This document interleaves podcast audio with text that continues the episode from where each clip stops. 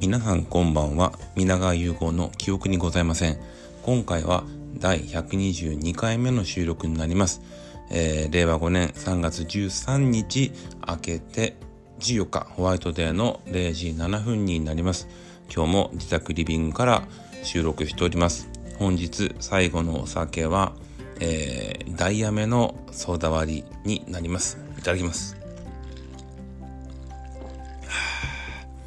えっと、長らく冬のシーズンは、えー、焼酎のお湯割りを飲んでおりましたけど、昨日、一昨日ぐらいからもう、えー、春バージョンというか冬じゃない時に飲んでる焼酎のソーダ割りだったり、えー、ハイボールに、え、変えてます。うん。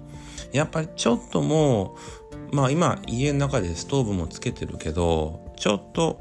お湯割りはもう今シーズンは終わりかなっていうところだね。ちょうどそのお湯割り用の焼酎もなくなったのでまあいい機会かなとうん思ってます。で今日はまあちょっとそんなに酔ってもなくてえー、と言っても今日はあのアカデミー賞がありましたのでアカデミー賞の話をダラダラとちょっとできたらなと思います。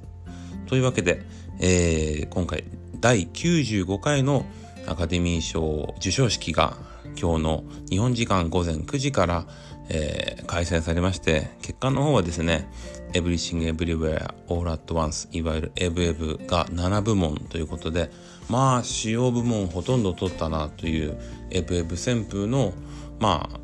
オスカーでしたね。で、まあ、あのーコロナ禍で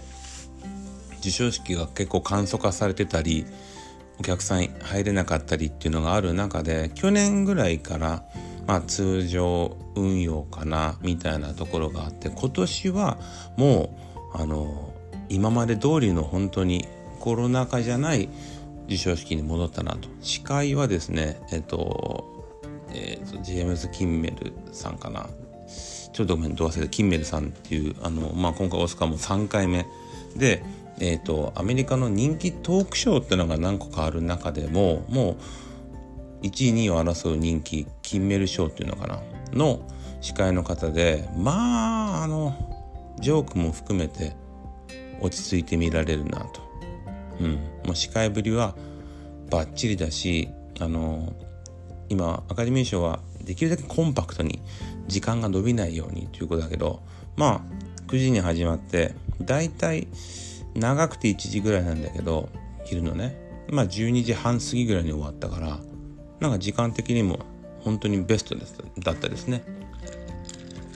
プラス授賞式のショーで言うとやっぱり歌の部分が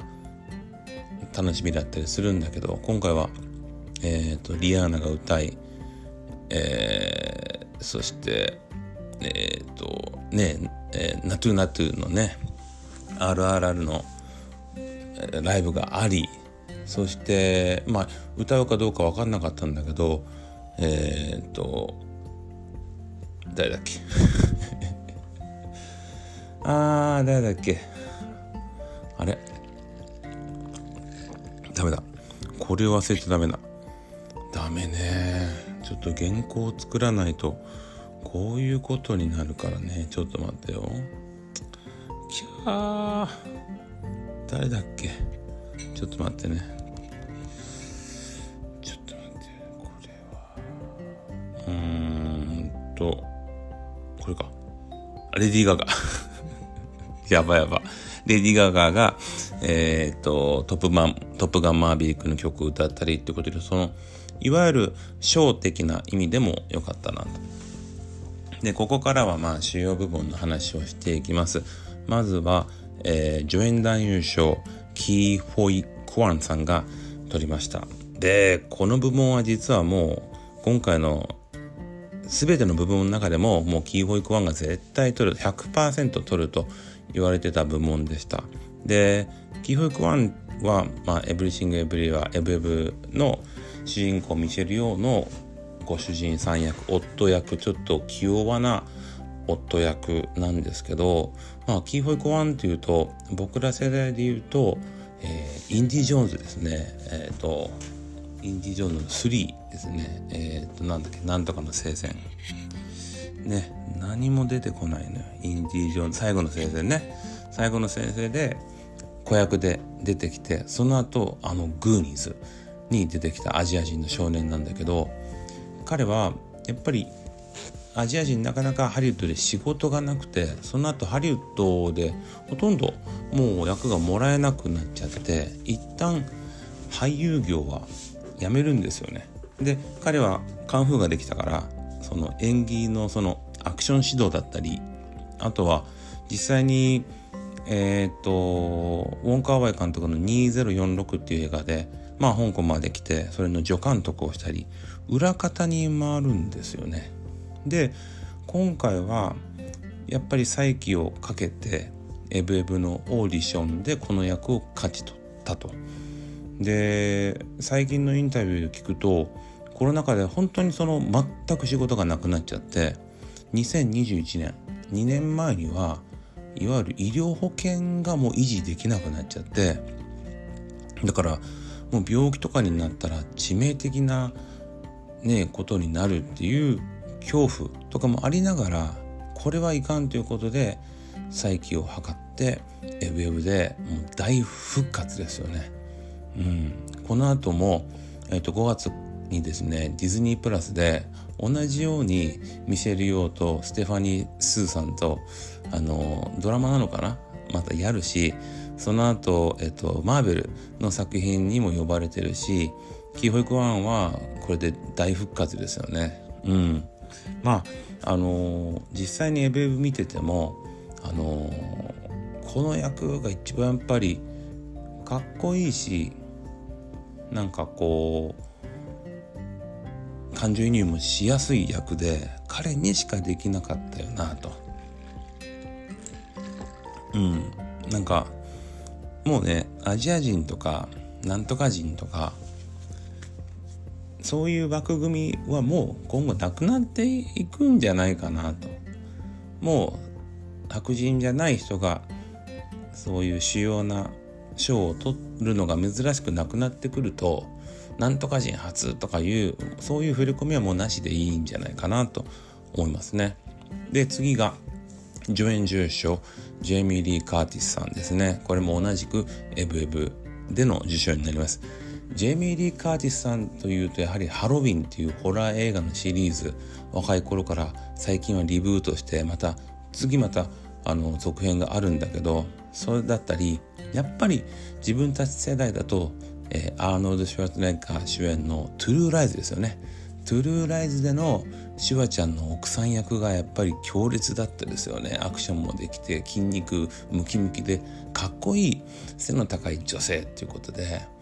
ただねまあ前もエブエブの時に話しましたけどその彼女自体がその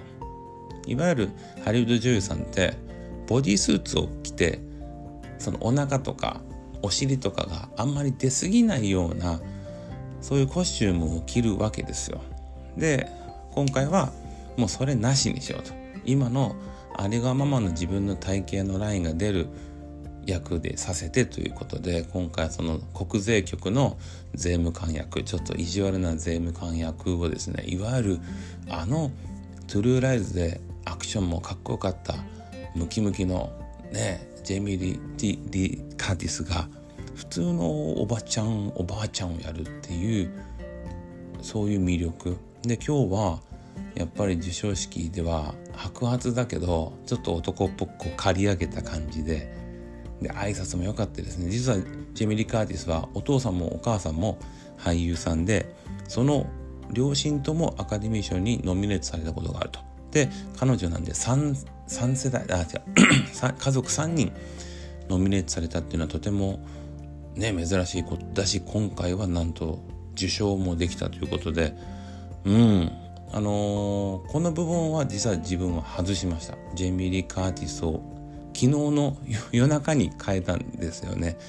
あのー、えー、ケリー・コーガンっていうあのー、ケリー・コンドンっていう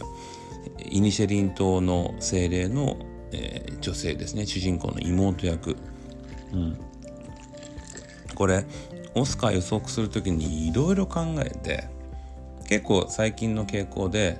そのあんまり作品に一点集中型で10部門取ったとかじゃなくてまんべんなくいろんな作品取らせるっていう傾向にもあるんですよね。でそうなってくるとイニシェリン島の精霊って去年11月とかオスカーノミネートがこう出始めた時には作品賞はやっぱイニシェリン島だろとか言われてたけどどんどんどんどんシリーズ帯になっちゃってまあエブエブ一人勝ちその後はまあフェーブルマンズとかなってきてて。でもやっぱり作品としての質はとても高いのでイニシェリン島になんかちゃんと賞をあげてあげないとかわいそうだなと思ってて。で結局主要部門でも主演男優賞助演男優部門に2人で助演部門1人か。役者さん4人もノミネートされてるから1人ぐらいあげてやってもいいんじゃないのかなってことでうんちょっと昨日夜中に思い切って変えたけどそれが裏目に出ましたね。でも撮ってほしかったのはジェミリー・カーティスだったんで全然そこ嬉しいです。で次が主演男優賞ですね。ここが僕は一番やっぱり感動しましたね。ブレンダン・フレイザーさんが「えホエール」という映画で受賞されました「ホエール」っていう映画は日本では4月7日公開ですね。ダーレン・アラノフスキーというまあなかなか有名な監督さんの作品で。で実はねダーレン・アラノフスキーさんでいうと「レクイエム・フォー・ドリーム」っていう映画があってそれでジェニファー・コネリーさんが助演女優賞を取りましたでジェニファー・コネリーも若い頃とても人気があってでそれで一時期まあいわゆるアイドル女優さんっていうのは絶対その下火になる時があるんだけどそっからやっぱ演技派に変わってその「レクイエム・フォー・ドリーム」で結構体張った役をして、えー、大復活だと。で今はねマーヴェリックあのトップガンマーヴェリックでトム・クルーズの相手役もやったようにもう今じゃもう人気。そしてブレンダン・フレーザーさんも今回がそのホエールで大大復活ですね。さっきのキー・ホイ・クァンと一緒ですけどあの大復活を成し遂げました。ブレンダン・フレーザーというと、まあ、これこそまた我々世代でいうと1990年の後半「ハムナプトラ」というですね超人気のシリーズですね。要はエジプトのそういう砂漠の中に、えー、まあミイラがいてそれと戦うっていう、まあ、アクション大作だったんですけどこれでとても人気が出ましてブレンダン・フレーザーっていうのは背高くてでこうアメフトの選手みたいに筋肉隆々ででやっぱりそういうアクション系でいけたんだけど実は彼も仕事がなくなっちゃうんですね。そういうあの体型と何て言うのアクションが売りのせ俳優さんってやっぱ演技ができないってことで結局 武器がなくなっちゃうんですよね。で仕事がなくなるプラス彼はあのいわゆるその当時の、まあ、周りの上司だったり上司っていうかね仕事関係者からセクハラを受けてですね男性からのねそれで鬱になっちゃって仕事もできなくなるんですよ。だからそんな中で、まあ、やっと彼がまたこのハリウッドに戻ってきてでダーレンの新作に出て今回は体重が270キロっていうもう超大柄のそれでこそホエールっていうクジラって呼ばれてるもう余命間もない男をもう特殊メイクでですね演じきってでもう顔も体もブクブクに太ってるわけなんであんまり動かすとその特殊メイクバレちゃうから目をねこう切ないような目で訴える演技で僕見てないんですけどね。非常に楽しみです。でこの部門は、えーと、対抗がオースティン・バトラーっていうエルビスね、エルビス・プレスリーを演じたオーシン・バトラーが、まあ、一騎打ち。で、ここはね、オースティン・バトラー有利と言われてたんですよ。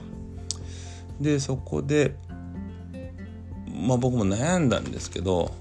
まあ、オースティンが取っちゃうと、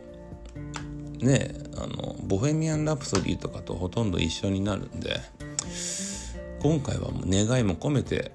ブレンダン・フレーザーにかけてで撮りました、うん、嬉しかったですねブレンダンの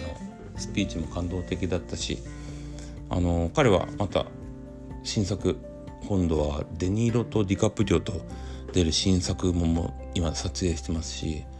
ね楽しみですよこれからも。そのアクションもうアクションスターじゃなくて演技派として売れると思います。そしてそしてまあ今回のオスカーの顔とも言いますか主演女優賞はエブエブからミシェル・ヨーさん。もうねここ最近ラジオでずっと言ってる、えー、方ですね。ここのあの部門も、えー、ケイト・ウィンスレットさん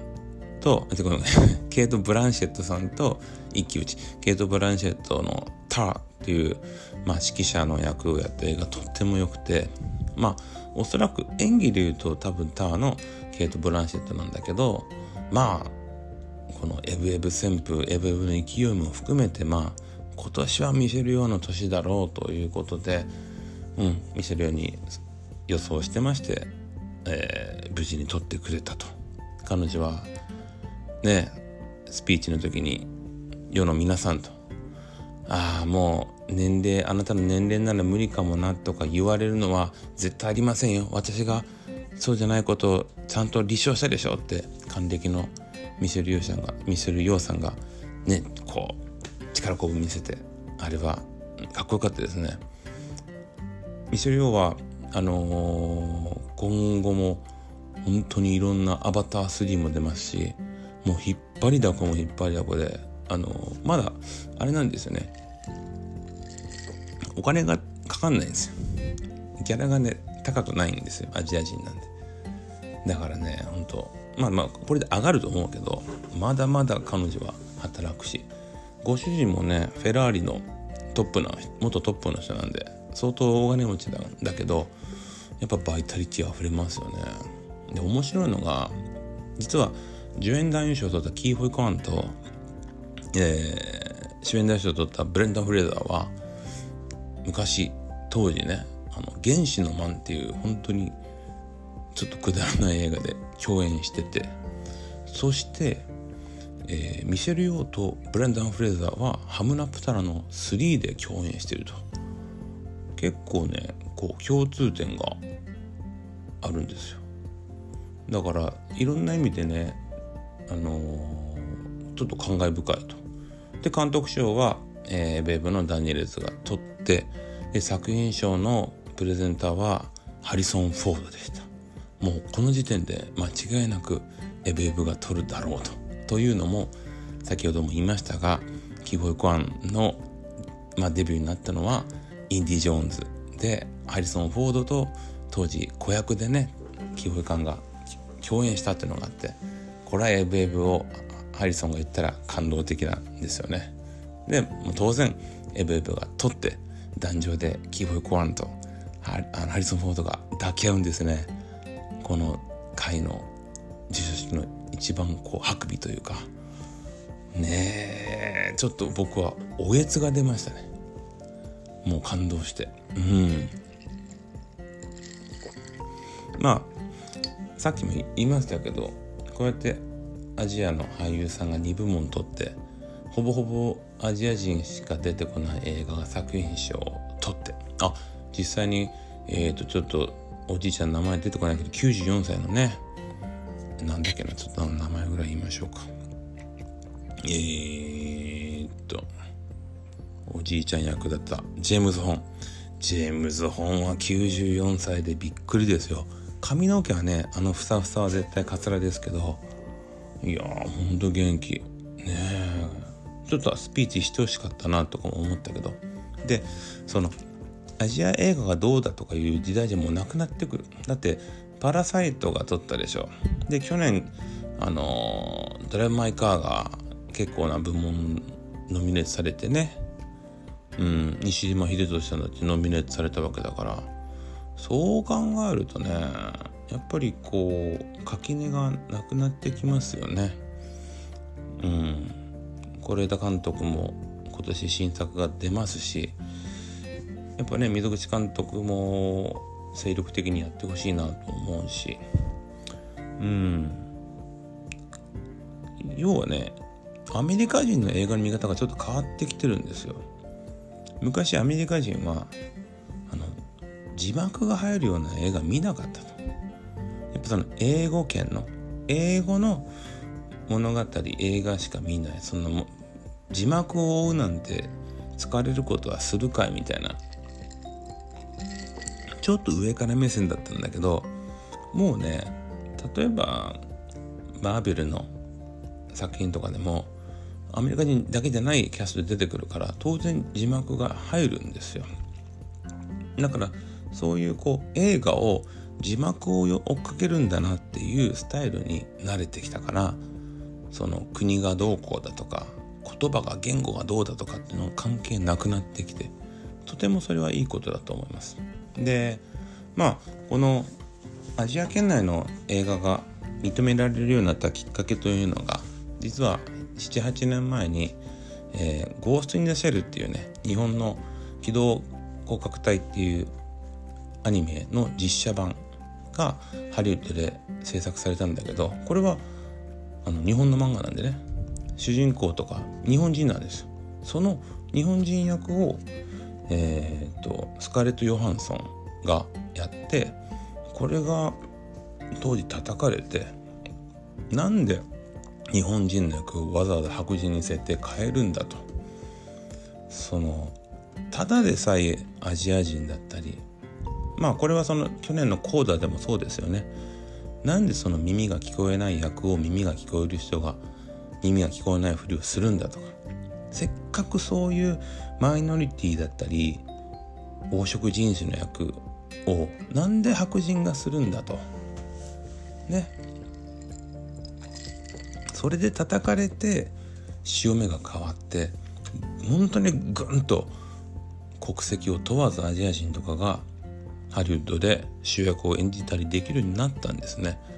うん、だから本当に時代は変わってるしとてもいいことだなと思いますね。うん、日本人も日本人俳優さんもこうもうちょっと世界に飛び立ってね日本人でいうとやっぱ役所広司さんとかね、うん、渡辺謙さんなんかちょっともう最近ずっと日本にいますけどどんどんね若い子だったら松坂桃李君だったり妻夫木君だったりねもうちょっと世界に羽ばたいていってほしいなとネットフリックスだったりのドラマとかでとりあえずそれが世界で流行ったりすると向こうの映画にね呼ばれたりするかもしれないしまあキムタクも